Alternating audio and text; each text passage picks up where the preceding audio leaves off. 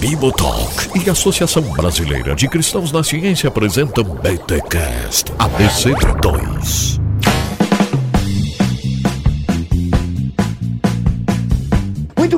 Muito bem, muito bem. Começa mais um BT Cash ABC2, o de número 31. Eu sou o Rodrigo Bibo e Paulo mandou a gente pensar nas coisas virtuosas. Olha aí, vou seguir o apóstolo Paulo. Eu sou o Marcelo Cabral e depois da virtude, o que há? Olha. Eu sou Bruno Mori Porreca e todos nós almejamos uma boa vida. Eita. Eu sou a Ana Felício e o mundo romano do primeiro século depois de Cristo é muito mais parecido com o nosso do que a gente imagina. Eita, no sentido positivo ou negativo? Negativo. Eita, nós. a galera gostava Talvez de uma festa. seja no sentido de que é um mundo com mais vícios do que virtudes. Olha aí, um mundo cheio de vícios. Eita, não é ah, por isso que o apóstolo Paulo fala tanto de vícios e virtudes, né? As suas listinhas nas suas cartas. Olha aí, seu Paulo, manjado, hein? Paulo manjado. Gente, estamos aqui em mais um episódio da ABC2 e hoje vamos falar sobre qual é o tema da hoje, qual é o título desse episódio, Marcelo? Virtudes? O ser humano em busca de virtude, virtude de filosofia? Como é que vai ser o tema desse episódio aqui? Virtude pra quem? Virtude pra quem? Não é pra quem então? É pra quem? Pra quem? Ó, então tá. Virtude pra quem? É o nome do episódio. Vamos falar sobre virtude hoje. Mas antes, os recados da ABC2.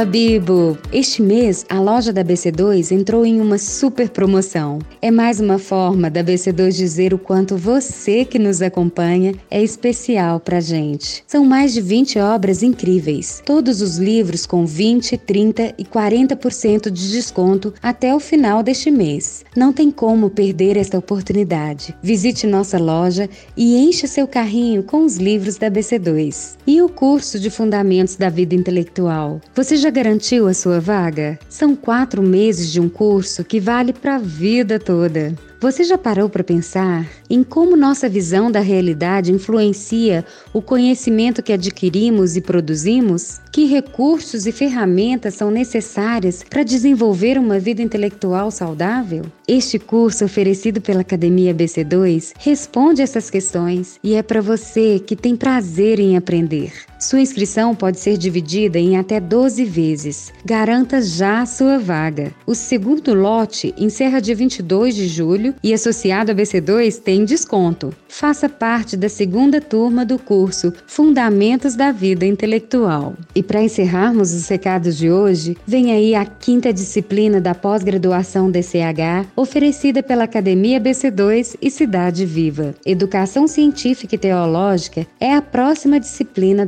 pela professora Vanessa Belmonte e que você pode se matricular como disciplina isolada até o dia 30 de julho. Acesse nosso site e matricule-se. Não deixe de seguir as mídias sociais dos cristãos na ciência. Fique por dentro das novidades e conteúdos inéditos que a BC2 prepara para você.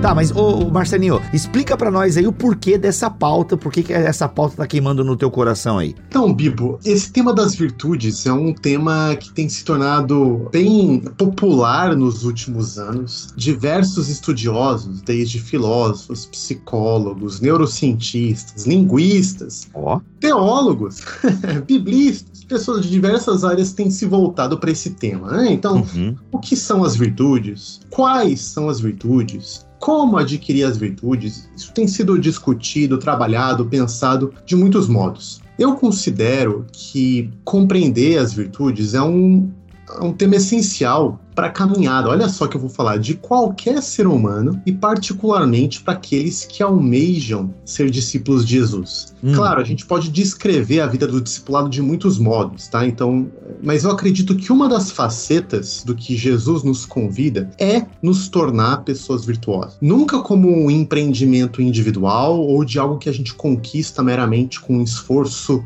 individual, moral, né? mas como algo que se dá numa comunidade com o poder do Espírito Santo, mas claro, no qual cada um de nós desempenha um papel importante, o, o papel de ser responsáveis por nós mesmos e por aqueles ao nosso redor. Então esse é um tema que eu considero fundamental. Eu acho que muitas das dos dilemas que a igreja quebra a cabeça e é porque falta à igreja brasileira uma boa filosofia moral. E a e a ética das virtudes é uma resposta rica para isso, sabe? Uhum. Inclusive, no curso que fundou a Academia BC2, que é o curso Fundamentos da Vida Intelectual, que é um uhum. curso, inclusive, que nós estamos com inscrições abertas. Eita. Maravilhoso. A gente parte desse princípio de que aprender a pensar, aprender a entender o mundo, conseguir se tornar um ser intelectual melhor, não tem a ver só com acumular conhecimento, mas é que é desenvolver certas competências ou certas certas virtudes intelectuais que nos permite fazer as coisas de modo excelente e as coisas uhum. no mundo, inclusive no mundo do pensamento de modo excelente. Então, uhum. cara, para mim esse é um tema assim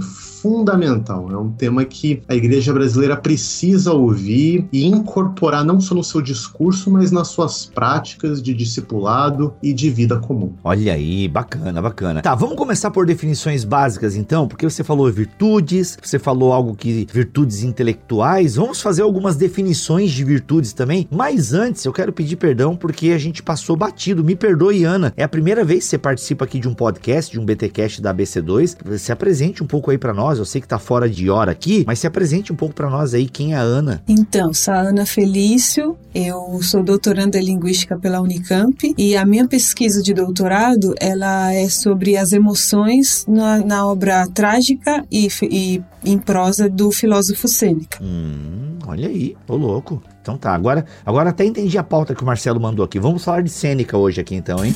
Olha aí, vamos lá. Mas antes de falar então propriamente de Sêneca, Marcelo, Bruno, Ana, fiquem à vontade aí. Umas definições básicas de virtudes e tal, a partir da filosofia, então, pelo que eu tô entendendo o rumo aqui. Isso. Ô, Bibo, virtude é uma daquelas palavras que quase todo mundo tem um, um senso do que significa, né? Uhum. Palavras como liberdade, amor, etc. A gente sabe mais ou menos o que significa, mas quando é apertado, nem sempre a gente tem uma definição no ponto da língua. Virtude é um, é um dos conceitos desse tipo. Quando você começa a olhar a literatura, existem muitas definições.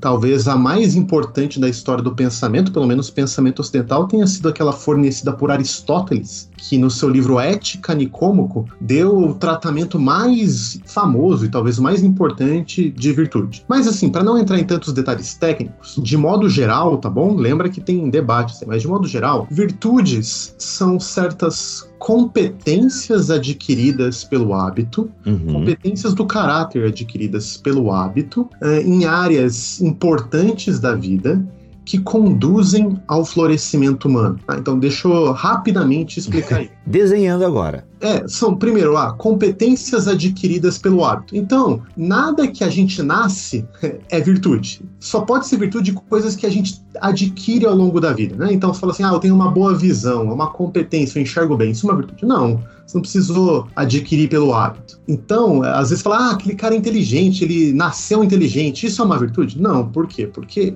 virtude não é de nascença, por definição. Virtude são competências que a gente adquire pelo hábito e dá trabalho para adquirir. Essa é a primeira coisa. Segunda coisa é que são de áreas importantes da vida humana. Então, você fala assim, poxa, Marcelo, eu tenho uma competência incrível em jogar papel é, amassado no cesto. Isso é uma virtude? Não, porque isso não é uma área fundamental da vida humana. Né? Pode ser uma competência que você treinou muito para adquirir. Pô, fazer a cestinha de basquete, poxa, mano, era campeonato em sala de aula, mano. Mas então, por exemplo, ah, Marcelo, quais são essas áreas? A gente pode falar, ó, uma das áreas fundamentais da vida humana é você conseguir é, controlar e organizar suas emoções e ações. Essas são as virtudes morais. Também é, é são as competências que me permitem engajar no debate público para o bem das pessoas. Virtudes uhum. cívicas. Tem aquelas competências que me permitem ser uma, uma performar de de modo excelente na vida intelectual, né? são as virtudes intelectuais. Para nós cristãos, tem aquelas competências que elas são as mais fundamentais da vida cristã, que são as virtudes teologais, como Paulo sempre enfatiza,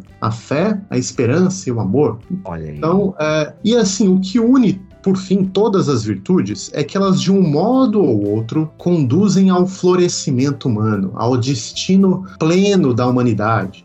Não só para a pessoa que possui as virtudes, mas também para os seus entornos, para suas comunidades, para sua família, para sua seu prédio, para sua cidade e para o mundo em, em, última instância. Pessoas virtuosas contribuem para o bem comum. Então, essa é uma definição preliminar de virtude para a gente se situar aqui na conversa.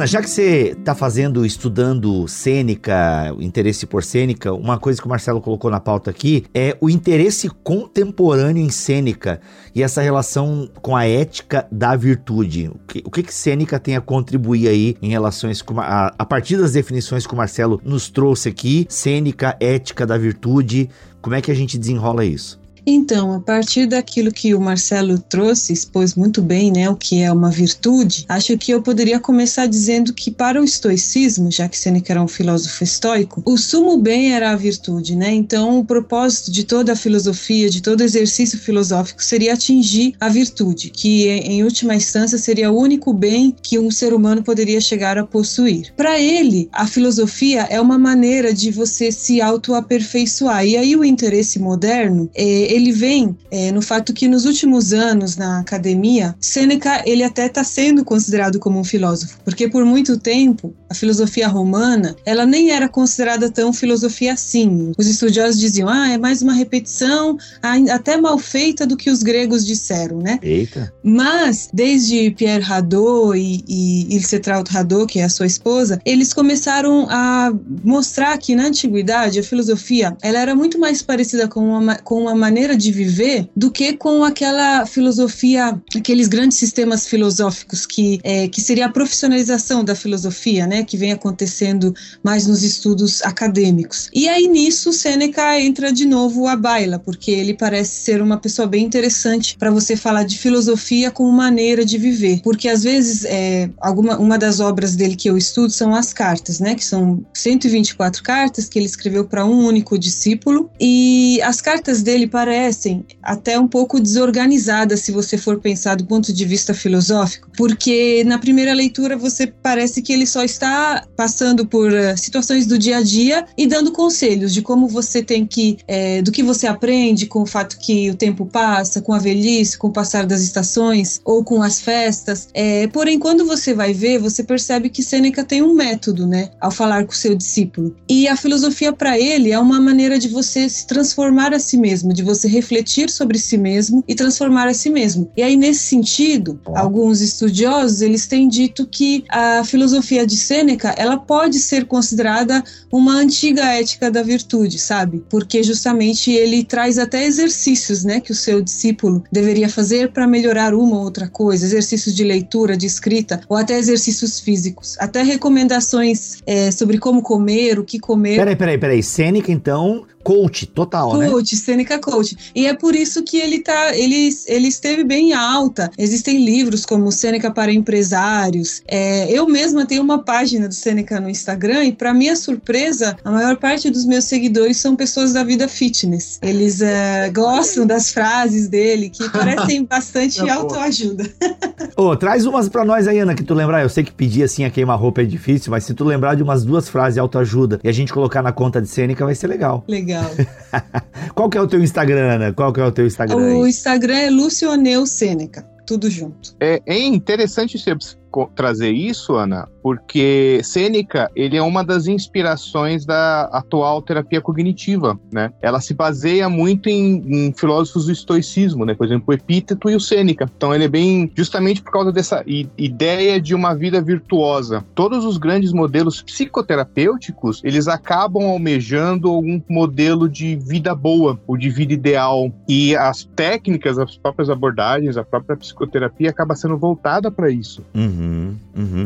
Ô, Porreca, já que você falou aí, até qual é a relação que a gente vê entre virtude e bem-estar, né? Psicologia tá ligada a bem-estar. Ou tô fazendo uma leitura muito errada aqui? Também, também. também. É, tem ocorrido um, um, movimento de alguns anos já dentro da, da psicologia, que o pessoal chama de psicologia positiva, né? Só a gente já tá falando de fitness e coaching aqui. psicologia positiva não tem nada a ver com autoajuda, tá? Pelo amor de Deus. Hum. É, é, um movimento que assim, eles perceberam. É, é, foi, começou com o, o presidente da, da, American Psychological Association, que foi o Martin Seligman. O que, que eles perceberam? É, eles perceberam que durante muito tempo a gente que é psicólogo se foca muito no que dá errado e não naquilo que dá certo. A gente se uhum. foca muito nas experiências que traumatizam, que adoecem, nos fatores que levam as pessoas a desenvolverem transtornos. E faltou muito pesquisa e métodos para promover o modo de vida pleno. Ou seja, o que, que, o que, que promove uma vida digna? O que, que promove uma vida plena? O que, que promove uma vida rica? Rica não no sentido financeiro, mas rica de, de tudo. Assim, o que, que promove o bem-estar, né? Então, começou a surgir um, um campo interdisciplinar justamente para pesquisar quais são esses fatores que influenciam, quais são as coisas que acontecem na história de vida de alguém, quais são os traços de personalidade, quais são os fatores genéticos, quais são os marcadores cerebrais que estão relacionados a, por exemplo, pessoas que chegam no final da vida realizadas pessoas que alegam ser felizes, ser plenas na sua vida, pessoas que, é, tem pesquisa já sobre aqueles os grandes altruístas, aquela pessoa que abre mão de tudo na vida dela para se dedicar ao outro, começaram a tentar estudar os traços de personalidade dessas pessoas. Então, ele, ele justamente é um movimento para isso. E o que, que eles perceberam, né? Por que está relacionada essa virtude? Inclusive, parte do meu interesse sobre virtude vem daí. Né? É. Que se percebeu que certas práticas e certos estilos, certas forças de caráter, esse é o termo que é usado, Tá? E certas virtudes, quando desenvolvidas e treinadas, elas favorecem uma vida mais plena. Elas favorecem o florescimento humano, né? Então, por exemplo, já se sabe, já tem pesquisa sobre isso, sobre gratidão, sobre generosidade, sobre oh. perdão, né? uhum. né?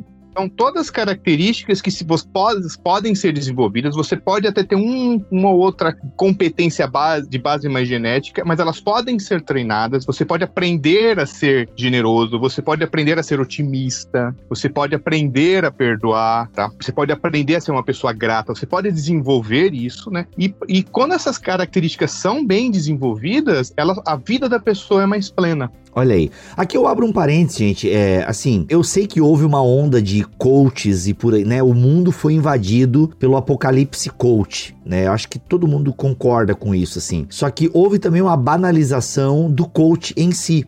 Tipo, e a ideia do coach é muito antiga, né? Muito antiga mesmo. Essa ideia de pessoas que dão orientações para o bem viver. Assim, por mais que eu sempre entrei na brincadeira e tal, né? Hoje em dia se fala em teologia coach, aquela coisa toda. Mas é interessante a gente não jogar tudo no lixo, sabe? Eu sei que tem muita gente que foi lá, fez um cursinho e sai por aí dando palestra e tal, né? Existe o empreendedor de palco, né? O cara que nunca abriu uma empresa e vai lá ensinar como gerir uma empresa. A gente sabe que existem é, os aproveitadores, enfim, ou pessoas que, tipo, não deram certo em nada nada e foram ser coach. A gente sabe que existem isso. Mas é, eu nunca joguei todo mundo no mesmo, sabe assim, nunca descartei todo mundo, assim. Porque é, é, é incrível como para algumas coisas que são óbvias para algumas pessoas, não são para outras. E eu vejo como é fundamental pessoas que dão dicas mesmo, sabe? Tipo, sabe, de como fazer coisas básicas. Tu vê, Sêneca, Sêneca é, é de que ano, Sêneca? Primeiro século antes de Cristo? Primeiro século. Olha aí. Exa exatamente contemporâneo de Paulo. Olha aí, olha aí, ó. Amigo de Paulo, eles tomavam, tomavam cerveja junto. Então, assim, o que acontece, velho? É, é, olha como é importante isso sabe? Então, e eu não descarto, assim, por isso, por isso até mesmo, assim, alguns coaches famosos e tal, e até esses caras que às vezes eles difamam a Bíblia, mas assim, é engraçado que esses caras são bons coaches, assim, eu já peguei algumas dicas, que eu não vou citar nome aqui na gravação, porque não vem o caso citar o nome do cara, mas eu já peguei algumas dicas legais, assim, tipo, pô, legal essa prática aí, pô, legal, eu não tinha pensado por esse lado, assim. E aí tu vê, a psicologia também tá aí, ó, pô, bacana, não sei, falei alguma besteira, me corrijam, aproveitam para fazer isso agora. Um ponto, assim, da, das relações disso que você falou, eu concordo com você em linhas gerais, né? A vida contemporânea hoje em dia é uma vida muito especializada. Isso. Então, você ter especialistas, de fato, em certas áreas que conhecem aquele domínio, é, leem e acompanham os acontecimentos daquela área, tem uma experiência pessoal daquela área. Pode ser um coach de corrida, né? Pessoa que sabe o melhor modo de que você quer começar a correr, como que você qual o melhor tênis, qual o melhor hábito, qual o melhor ritmo para começar, qual a postura do joelho. Cara, isso é bom. O problema que eu vejo é que alguns tentam alcançar o status de um coach meio universal. Aquela hum. pessoa que meio que pode palpitar sobre qualquer coisa da vida. e nisso ele se assemelha um pouco aos filósofos da antiguidade, como Sêneca. Acontece é que os filósofos da antiguidade normalmente eram pessoas que eram reconhecidamente sábios, né? Pessoas que tinham uma vida testada na busca por virtude, uma busca por sabedoria, que não eram jovenzinhos ou não eram, como você disse, simplesmente alguém querendo ganhar dinheiro. Pelo contrário, muitos dos filósofos viviam uma vida semi-monástica, pelo menos, né? É, abrindo mão de riquezas, etc., que para eles eram formas de corromper o caráter. Isso tem muita ressonância com o que a gente vê nas escrituras. Né? O modo de Jesus viver, o modo de Paulo dos Apóstolos é uma vida que não deve ser guiada pelo sucesso, pela honra, pelas riquezas, não, mas no caso da Bíblia, orientada pelo reino de Deus, pela pregação do evangelho, por viver as virtudes e valores do reino, etc. Mas então o perigo de hoje em dia para mim é menos os especialistas ou os coaches de áreas particulares. Esse, se ele for de fato alguém que conhece daquela área, pode ser uma pessoa que ajuda muito. Mas eu diria, muito pé atrás com esses coaches, especialmente de Instagram, etc., que se dão o direito de falar de tudo da vida. Né? Se, se autoproclamam sábios e querem falar desde o filme que você vai assistir, até o tipo de pessoa que você vai casar, até quatro leis para o casamento dar certo, até como ficar rico e por aí vai. A esses eu tenho não um, mas todos os pés atrás. Uhum, boa. É, eu, com a minha opinião de psicólogo, eu, eu já compartilhei isso com alguns amigos. Eu acho que o coaching é uma área área que uh, os psicólogos falharam muitas vezes em conseguir atuar. Porque justamente porque a gente tem esse muito foco e às vezes em doença, a gente não trabalha muito na promoção de competências ou no desenvolvimento de habilidades. E é uma necessidade, as pessoas buscam. Tem gente que não necessariamente ela precisa de uma terapia para lidar com trauma. Ela tem, ela quer aprender a falar em público, ela quer ter melhor desenvoltura ou, um, ou quer desenvolver mais foco para fazer atividade física, ou quer melhor treino de reeducação alimentar. E às vezes uma profissional profissional de outra área, um educador físico, às vezes um, um profissional de marketing, um empreendedor, é mais competente realmente para conseguir fazer esse tipo de coisa. Mas como o próprio Marcelo comentou, às vezes o pessoal ultrapassa demais as áreas do da, da própria competência da pessoa. Então eu vejo, por exemplo, coaches que querem lidar com questões emocionais muito complexas, questões de trauma, e tem um fundamento científico e um fundamento até de experiência clínica muito pobre, sabe? Muito medíocre. Usar física quântica totalmente fora de contexto, né? Eu tenho um amigo que é físico, alguns amigos físicos aqui em Curitiba, eles ficam horrorizados, porque eu fico mandando para eles quando descubro essas coisas, né? Uma, algo promete cura, promete milagres, né? Eu que trabalho com autismo, pô, eu já vi coaching prometendo cura, né? Para algo que é uma condição muito severa. Ô, Bruno. Diga. Deixa eu é, entrar aqui só para trazer para os nossos ouvintes onde virtude entra nisso, né? Porque parece as pessoas buscando esses coaches, esses coaches oferecendo essas soluções mirabolosas. E, ô Bibo, vamos ser honestos, né? Quase todo mundo, consciente ou inconscientemente, segue pessoas no Instagram que funcionam como coach. Uhum. Porque a gente quer soluções para a vida, velho. Essa é a verdade. Desde como ter uma vida espiritual melhor, até de como ganhar mais dinheiro, até de como conseguir um emprego, conseguir ter um artigo publicado. Como fazer o seu primeiro milhão, é como ter uma vida sexual prazerosa. Como ter um, um perfil do Instagram mais influente. Isso. Ganhe 10 mil seguidores em uma semana semana. Isso, então a gente segue coaches. O fato é, o que eh, essa tradição das virtudes traz pra gente, ensina, é que viver uma vida que realmente vale a pena, ser bem sucedido enquanto ser humano ou enquanto discípulo de Jesus, é algo que dá trabalho. É algo que envolve sacrifícios, envolve escolhas, envolve a formação de um caráter, envolve a formação de virtudes, que nenhuma dessas soluções é suficiente. Então, essa busca humana por coaches e soluções mirabolantes ou soluções rápidas é o oposto do caminho da busca por virtude. E esse que é um ponto essencial, hein?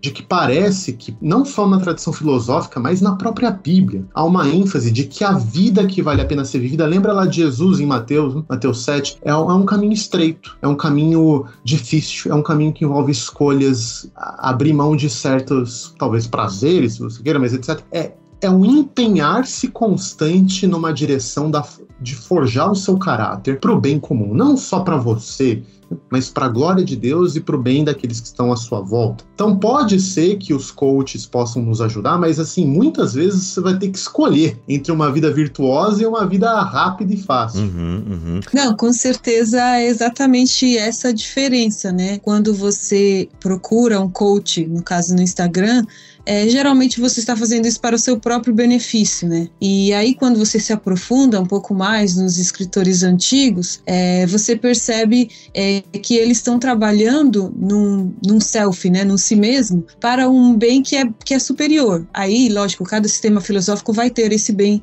qual seria esse bem superior. No caso que eu até falei na entrada do mundo romano ser bem parecido com o nosso, eu acredito, eu, eu na realidade ainda estou tentando entender por que, que Sêneca faz tanto sucesso, mas eu acredito que é porque Sêneca, e no caso do mundo romano, ele é um mundo muito centrado em si mesmo, né? Hum. E, e Sêneca fala muito de você melhorar a si mesmo, de você é, confiar em si mesmo. E esse trabalho, é, inclusive, é, como eu traduzo ele, né? Você percebe até que a presença de verbos reflexivos no latim dele, ele até inventa alguns verbos que não eram reflexivos e, e aparecem somente em Sêneca. E, e aí eu percebo que então talvez isso aproxime bastante as pessoas de hoje, 2021, né? Uhum. A ele, assim, que ele fala assim: você precisa começar a ter confiança em você mesmo, reclame uhum. o que é seu para si mesmo. Então tudo isso acaba trazendo o leitor de hoje. Tá. Ô Ana, me ajuda aqui. Sêneca, filósofo romano, certo? contemporâneo de Paulo, e você citou essa característica individualista do Império Romano, do cidadão romano, por assim dizer. O Sêneca, então, ele reforçava essas características individuais, certo? Mais ou menos, assim, dá para ver que ele trabalha bastante no interior, né? Todo o foco dele, da filosofia dele, é para que a sua vida interior seja melhor, para que você uhum. consiga habitar com você mesmo, né? Pra. Ele fala até o sinal de uma mente é, saudável é aquela que consegue habitar consigo mesmo. Lógico que a, a, finalidade da filosofia estoica é você se livrar dos vícios. E aí é aí que hum. entram os vícios e as virtudes em Sêneca. Entendi. Ou seja, tem um bem comunitário, sim, né? existe, hum. existe. Sim, sim. Legal, legal. Bacana.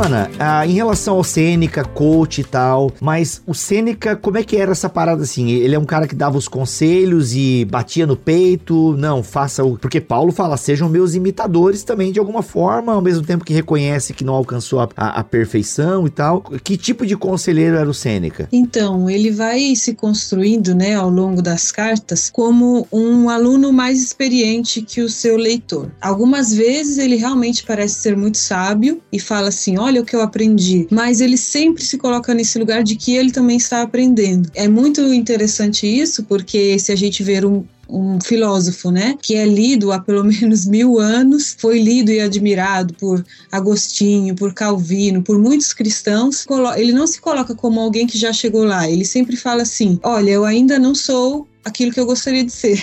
Mas é, eu já superei algumas coisas e eu vou te mostrar o que, que eu superei. E, e, sempre nessa questão de vícios e virtudes. Ele até fala em uma certa carta que ele foi assistir a um jogo de gladiadores e alguns vícios surgiram nele. E aí ele começa a falar que é, assistir aqueles jogos é, nascem sentimentos né, dentro dele, pensamentos, e tudo aquilo alimenta coisas ruins dentro dele. Uhum. Então ele, ele descortina até coisas que ele ainda não, não mudou, assim. Então isso é muito interessante até fazendo essa relação com o coach, que ele não coloca assim como é, você vai ter a vida perfeita de agora em diante, mas ele está na realidade se colocando num caminho como um aluno mais experiente, só isso. Hum, muito bom. Uma coisa interessante também, que as pesquisas até sobre ciência das virtudes têm demonstrado, é a questão do autocontrole. Uma das formas como isso aparece na literatura é como funções executivas. Como eu trabalho com criança pequena e eu trabalho com pacientes de quadro neurológico, eu vejo isso muito na prática. Então é muito interessante. Isso que significa que é basicamente o quê? É a capacidade que uma pessoa tem de regular o próprio comportamento, de não se deixar ser inundada ou dominada pelas suas próprias reações emocionais emocionais, né? Que a gente não tem muito controle da nossa reação emocional. Você não controla se você vai sentir ou não vai sentir raiva, se você vai se sentir ou não vai se sentir triste, mas você pode não deixar isso dominar você. Criança pequena, quem aqui convive com filhinho pequenininho, priminho, irmãozinho, sabe que não é tão fácil, eles são muito bem intensos assim. Por outro lado, à medida que a gente amadurece, a gente aprende a ter domínio sobre isso, a gente aprende a executar nossas ações, a gente aprende a planejar o nosso futuro, a gente é, é, aprende a estabelecer metas, a fazer planejamento, né? E uma coisa que é muito interessante, que foi uma coisa que o pessoal percebeu ao longo dos anos, que durante muito tempo a gente se focou demais na educação, ou até na, nas estratégias que os psicólogos davam para os pais cuidar dos filhos, em estratégias cognitivas demais, muito é, racionais, muito é, às vezes uma instrução muito racionalista, sabe? E esqueceu que certas habilidades socioemocionais que se encaixam perfeitamente naquilo que a gente chamaria virtude não estavam sendo ensinadas. Por exemplo, a capacidade de empatia, a capacidade de esperar sua vez, de tolerar frustração, de demonstrar generosidade, de ser altruísta, de abrir mão de algo seu em favor do outro, de demonstrar preocupação por conta do outro, né? Então essas características, é, a gente pode ter maiores ou menores tendências inatas a isso, mas isso pode ser desenvolvido. Você pode ensinar crianças a serem virtuosas, né? A esperar o lugar da vez dela, a ser legal com o coleguinha, a uhum. dar um brinquedo dela pro amigo no, no final, fazer uma doação no final do ano né? Uhum. E, é engraçado que isso condiz muito com a nossa tradição cristã, com o nosso pensamento cristão. Esse desenvolvimento de virtudes, essa educação de filhos e tal. Isso é, isso pode ser aprendido, né? Uhum, uhum. É a própria questão do, da questão dessa, do autocontrole, né? Ah, eu vejo com o Kalel, meu filho de dois anos e tal, que tá fazendo ter, né, terapeuta ocupacional, aquela coisa toda, e ela tem procurado trabalhar isso, né? A frustração, o, o conter a frustração, né? Então, assim, para quem não tá entendendo um pouco do contexto, meu filho Kalel, é, ele tá com um pré-diagnóstico, eu poderia dizer, Bruno, de autismo, né? Porque o diagnóstico só fecha com três anos, né? Mas enfim, estamos fazendo as terapias para diminuir o, o, quanto a psicóloga falou entre um e dois e tal, enfim. Aí a gente tá fazendo as várias terapias e é incrível como com a terapia, né, a TO, a psicóloga e a fono, ele algumas, ele consegue ter alguns domínios que ele não tinha, né? E mesmo uma criança de dois anos. E é incrível como ele vai entendendo alguns comandos e coisas que ele fazia diante de uma frustração, já não faz mais. Né? Então, como a criança criança realmente ela pode ir aprendendo e, e, nunca para de aprender, né? Bem, dizem que cavalo velho não aprende truque novo, mas aí é outra história. Cara, eu nunca treinei cavalo, então eu não posso falar. mas, mas o, o, ser humano ele aprende a vida inteira, né? O pessoal tem aquela ideia de que depois que você fica idoso, você não aprende mais nada, não muda mais nada, mas não é verdade. Você está sempre em processo de aprendizado. Pode diminuir uhum. velocidade e tal, o ritmo, a capacidade de processar informação, mas você está sempre em aprendizado. É isso que estão fazendo com o pequenininho aí, é o que eu faço há 10 anos, tá? Uhum é justamente que são as competências que mais interferem na vida. Por que, que o pessoal começou a se preocupar mais com isso? Porque essas crianças que, por exemplo, não sabem tolerar a frustração, não sabem esperar a sua vez, não sabem é, dar da vez para o outro, por exemplo, é uma criança que quando cresce, à medida que ela vai se imergindo na vida escolar ou vai se tornando adulto, ela vai ter dificuldade. Porque são essas características, por exemplo, se você não sabe tolerar a frustração, você não vai saber lidar com o teu chefe no trabalho. Sim, com a vida, né, meu? Exatamente. Então, certos desenvolvimentos de virtude, virtude de generosidade. Pense se a gente investisse mais no desenvolvimento de generosidade para as nossas crianças quando elas ficarem mais velhas. Uhum. Né? O retorno que isso tem para a cultura, para a sociedade. Pô, adorei o exemplo do Marcelo. Teu prédio vai ter menos briga de, de síndico. Olha aí. Preciso de virtudes. Eu preciso de virtudes condominais.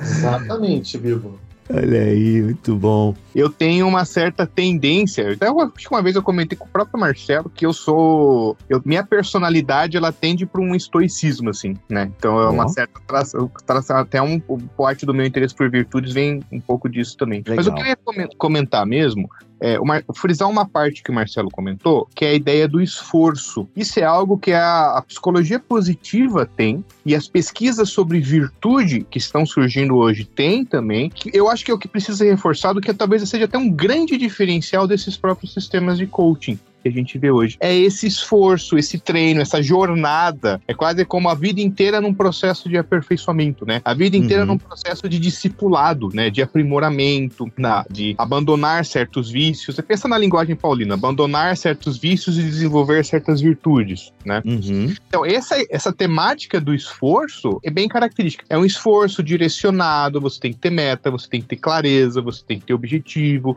tem passos a serem seguidos. Então, eu acho que isso é uma coisa coisa que diferencia bastante. Muito bom. Aliás, até isso deixa a bola quicando. A gente falou em Paulo, a gente falou em vícios e virtudes, e é incrível como a gente percebe isso em Paulo, né? Listas de vícios e virtudes. A Paulo com vários imperativos para nós termos determinada atitude. Inclusive, me chama a memória que na sua carta aos Filipenses, ou seja, uma colônia romana. Olha, olha os links aí, meus chegados. Olha os links aí, né? Paulo, na sua carta aos Filipenses, ele lista uma série de virtudes que, segundo eu estava estudando, são muito presentes no estoicismo. Eu acho até que caberia a gente ler esse texto aqui, que é a carta de Paulo aos Filipenses, no capítulo 4, a partir do versículo 8. Por fim, ou seja, arrematando a carta dele, né, indo para os finalmente da carta, ele diz o seguinte: Por fim, irmãos, quero lhes dizer só mais uma coisa. Concentrem-se em tudo que é verdadeiro. Até aqui a palavra verdadeiro, acho que tem a palavra areté, que pode ser traduzido como virtude também, aí vocês me ajudem. Concentrem-se em tudo que é verdadeiro, tudo que é nobre, tudo que é correto, tudo que é puro, tudo que é amável e tudo que é admirável. Pensem no que é excelente e digno de louvor. E aí, Ana, Bruno, admiradores de Sêneca, alguns comentaristas bíblicos associam essa lista ao estoicismo. O que, que vocês têm a me dizer? Nada. Muito obrigado pela participação de vocês nesse Eu podcast. vou falar por último. Deixa eles Ah, falarem antes. É, eu não eu não sou é, biblista para justamente para entender, mas pelo que eu me lembro, é, até quando Paulo estava em Atenas, né, do, do discurso de Paulo em Atenas, ele estava em com- debate com os filósofos estoicos e epicureus que existiam na época, né? Uhum. E, então, assim, eram várias filosofias que estavam concorrendo naquele momento. Nesse, nesse sentido, até a Ana me, me diga se eu estou certo ou errado, o nosso mundo pluralista que a gente fala hoje é também nesse quesito é similar ao primeiro século, que eram várias filosofias, várias religiões, todas concorrendo ao mesmo tempo. Uhum. Paulo tinha o hábito de incorporar insights de filosofias, até no seu, na sua estratégia evangelística, né, nos seus discursos, incorporar esses tipos de, de argumento para poder atingir o seu público, né? Agora, temos mais profundos que manjar é o Marcelo. Então, eh, esse texto é um texto que eu sempre gostei muito, Bibo. Ele é muito caro. Você tem razão. Tem vários autores biblistas contemporâneos que traçam semelhanças e diferenças entre o estoicismo e o cristianismo. Claro, né? Tem pontos de contato e pontos de diferença. Um dos importantes atuais é o Jonathan Pennington, que fala exatamente sobre esse texto, entre outros. O ponto é, tanto para os estoicos quanto para Paulo, veja, um- a vida humana é uma vida que deve se dedicar a desenvolver virtudes, é se tornar Uhum. um ser humano de verdade. E olha só, Paulo usa a linguagem por fim, eu- que vem da palavra grega telos, que tem, até, tem o sentido de concluir a carta, mas tem a ver o seguinte, que a vida humana aponta para um certo fim. Ela tem um destino, ela tem um lugar para chegar. E esse Olha! lugar que a vida humana tem que chegar são exatamente as virtudes que ele lista aí, ó. Concentrem-se, ou pensem, ou busquem em tudo que é belo, tudo que é verdadeiro, tudo que é puro. Ele lista aí algumas virtudes que nós devemos, como parte essencial da vida humana, se dedicar a ela. É como se Paulo estivesse falando: ó, vocês aí em Filipe, vocês que vêm do mundo romano gentil, vocês que se converteram ao evangelho do Senhor Jesus Cristo e agora estão passando por uma série de dilemas, uma colônia romana do século I. Vocês estão sendo confrontados pelos seus vizinhos. Eles estão estranhando o fato de vocês não estarem participando de mais algumas festas públicas. Uhum. Agora, ó, de todas essas tensões que vocês têm, a vida no Senhor Jesus, ela conduz a essas virtudes. Busquem elas, se dediquem a elas. É isso que vai fazer a vida de vocês ter sentido. Isso é tão verdade nesse texto que alguns versículos para frente, Paulo vai dar o exemplo da sua própria busca por virtude. Vai falar, ó, eu aprendi o segredo de viver contente em toda e qualquer situação. né? Olha só, Bibo, ele não nasceu contente, ele não nasceu com a virtude do contentamento. Isso não é algo natural. Ele teve que aprender. Ele Olha teve aí. que passar por uma jornada para aprender uma competência do seu caráter que conduz ao florescimento humano, que é o contentamento, a gratidão, a habilidade, a virtude de, independente da situação, você conseguir buscar no Senhor Jesus a fonte última da sua alegria. Né? E conseguir, inclusive, usar os próprios recursos para abençoar quem precisa mais do que você. Paulo está apontando isso. Então ele fala: ó, olhem para isso aqui, olhem para essas virtudes e que elas sejam um tipo de bússola da direção que a vida de vocês tem que rumar. Não se preocupem tanto com a. As dificuldades que vocês vivem, não se preocupem nem tanto com as bobagens que os seus vizinhos buscam, que é honra, fama, dinheiro, mas fundamentalmente busquem essas características, que elas se tornem a segunda natureza de vocês. E aí vai brilhar através de vocês a luz de Jesus, ele fala em Filipenses capítulo 2. Aí como ele diz no capítulo 1, vocês vão ser cidadãos do reino dos céus. Uhum, que essas uhum. características vão marcar você. Legal. Ele não descarta aquilo que tem bom na cultura, né? Eu gosto muito de Paulo por causa disso. Ele, ele assimila as coisas boas da cultura ao seu redor, né? A gente pode usar até um termo aqui contemporâneo, a questão da, da graça comum. Ele reconhece que há coisas boas, né? Não à toa ele cita. Paulo cita até hino a Zeus no seu discurso lá em Atos 17, né? Então, assim, é, Paulo reconhece o que tem de bom e no caso ele reconhece a questão que as virtudes, né, desenvolvidas pelos filósofos e incentivada pelos filósofos são uma coisa boa. E é claro que ele não para nisso, né? Ele também conhecia a sabedoria judaica que de alguma forma também refletia essas virtudes teologais, né, do ponto de vista hebreu. E tanto que daí o versículo 9 ele fala, né, continue a praticar tudo que aprenderam e receberam de mim, né? Ou seja, ele puxa também para a tradição dos apóstolos, né? Isso é, isso é muito legal esse casamento que Paulo faz, como Paulo mistura as virtudes como ele mistura as coisas louváveis da cultura ao seu redor e de alguma forma as conecta com aquilo que tem de bom também e é gerado dentro do povo de Deus e a partir da sabedoria que emana de Deus e por aí vai no meio do seu povo. Muito Ô, bom Bibo, isso aí. Só para arrematar esse seu ponto, hum. essa linguagem de pensar a vida humana como busca por virtudes é uma linguagem, como a Ana explicou, da cultura greco-romana. Então ele está ele tá aprendendo com essa linguagem, ele está usando essa linguagem nas suas cartas e aí em Filipenses 4:8. Mas a lista de virtudes que ele monta, ele aponta para algo que é distintivamente cristão. Né? Então é exatamente isso que você está apontando. Ele aprendeu com a linguagem da sua cultura que a vida humana é uma busca por virtudes, mas ele enquadra isso dentro de um panorama, panorama maior que é a glória de Deus é apontar para o mundo um reino que emergiu na vida, na morte, na ressurreição de Jesus Cristo e vai se consumar na segunda vinda. Muito bom.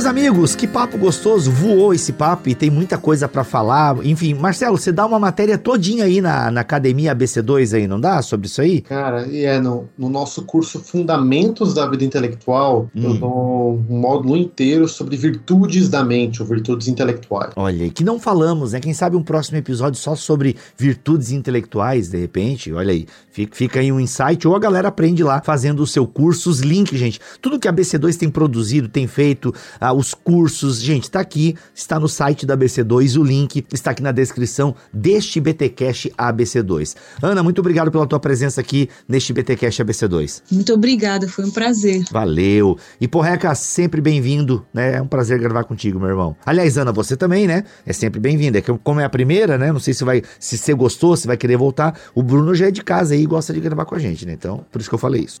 Muito bom. Valeu, Brunão. Opa, para mim é sempre um prazer poder poder participar. Daquele jeito. Marcelão, tamo together. Até o próximo BTcast ABC2, mês que vem. É nós. Tamo junto, meu querido. É isso. Voltamos então na semana que vem com o BTcast e mês que vem com mais BTcast ABC2. Inclusive, você pode seguir a ABC2 aí nas redes sociais, quem sabe lá no Instagram. Vai lá, segue a ABC2 no Instagram e sugira temas. Ó, oh, gostaria de ouvir sobre esse tema no BTcast ABC2, na parceria que vocês têm com o Bibo. Vocês ainda não falaram sobre esse tema. Que tal vocês abordarem? Adoraria uma perspectiva cristã sobre isso e tal. Vai lá, vai lá, incomode a ABC2 nas redes sociais dela, pedindo temas aqui para o BTcast ABC2. Voltamos, até a próxima, se Deus quiser e assim permitir. Fiquem todos na paz do Senhor Jesus.